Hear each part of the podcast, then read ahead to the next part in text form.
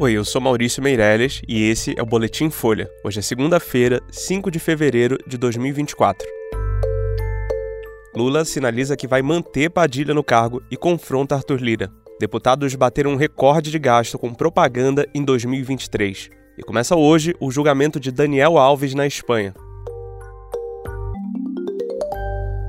Presidente Lula, do PT, sinalizou aliados que não pretende ceder à pressão do presidente da Câmara, Arthur Lira, do PL, contra o ministro das Relações Institucionais, Alexandre Padilha. Padilha é o responsável pela articulação política do governo no Congresso e Lira tem elevado o tom contra ele. O deputado já avisou a interlocutores que, sem a troca do ministro, a pauta do governo não avançaria na Câmara. A estratégia dos auxiliares de Lula é deixar a pior fase da crise passar e, nas próximas semanas, articular uma reunião entre o deputado e o ministro. Integrantes do Palácio do Planalto reconhecem que a relação não está boa, mas consideram que não há um rompimento entre os dois. Em uma reunião com governistas na semana passada, Lira reclamou da articulação política do governo e criticou o veto do presidente a 5,6 bilhões de reais em emendas parlamentares neste ano. Já chegou um aviso ao Planalto de que o presidente da Câmara quer se reunir com Lula nos próximos dias. A expectativa é que Lira tente acertar o apoio do governo a quem ele escolher para ocupar a presidência da casa depois dele, daqui a um ano, e preparar terreno para a eleição de 2026. Segundo aliados, Lira quer ser senador por Alagoas. Lula tem indicado a pessoas próximas que devem insistir em planos que vão desagradar a cúpula do Congresso, como a ideia de o governo ter mais controle sobre as emendas parlamentares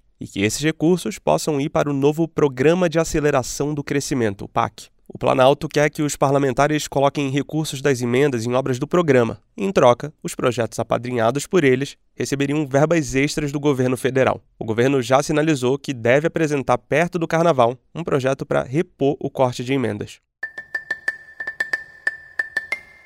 O uso de dinheiro público pelos deputados federais para divulgar a própria atividade parlamentar bateu um recorde em 2023. É o que mostra um levantamento da Folha a partir de dados do site de transparência da Câmara dos Deputados. No total, os parlamentares gastaram para essa finalidade mais de 84 milhões de reais do cotão, como é chamada a cota para o exercício da atividade parlamentar. O cotão serve para bancar ou reembolsar deputados por gastos como aluguel de escritório, combustível, alimentação, passagens aéreas e hospedagem, entre outros.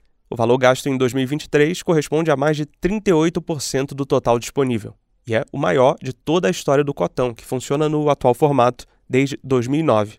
Naquele ano, a divulgação do mandato consumiu 19% da cota.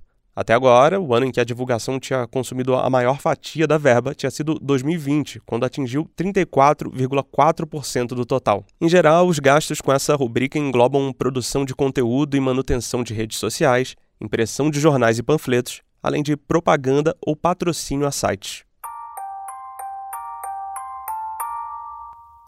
E começa hoje na Espanha o julgamento do jogador Daniel Alves, que é acusado de estuprar uma jovem de 24 anos em dezembro de 2022. O atleta está preso em Barcelona há pouco mais de um ano e já deu várias versões sobre o caso. Na primeira vez, ele disse que não conhecia a mulher. Depois, que entrou no banheiro com ela, mas que nada aconteceu. Em seguida, falou que só houve sexo oral. E, na sequência, declarou que houve penetração, mas com consentimento.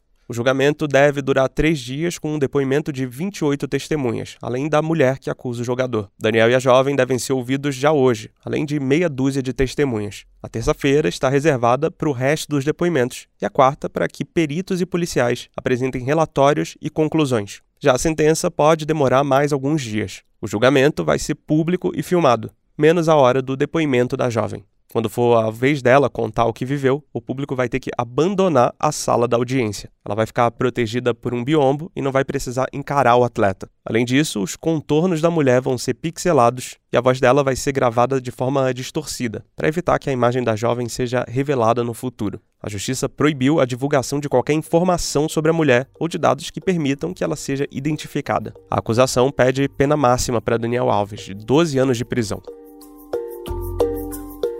Esse foi o Boletim Folha, que é publicado de segunda a sexta, duas vezes por dia, de manhã cedinho e no final da tarde. A edição é de Laila Moalen. Essas e outras notícias você encontra em folha.com. Até mais.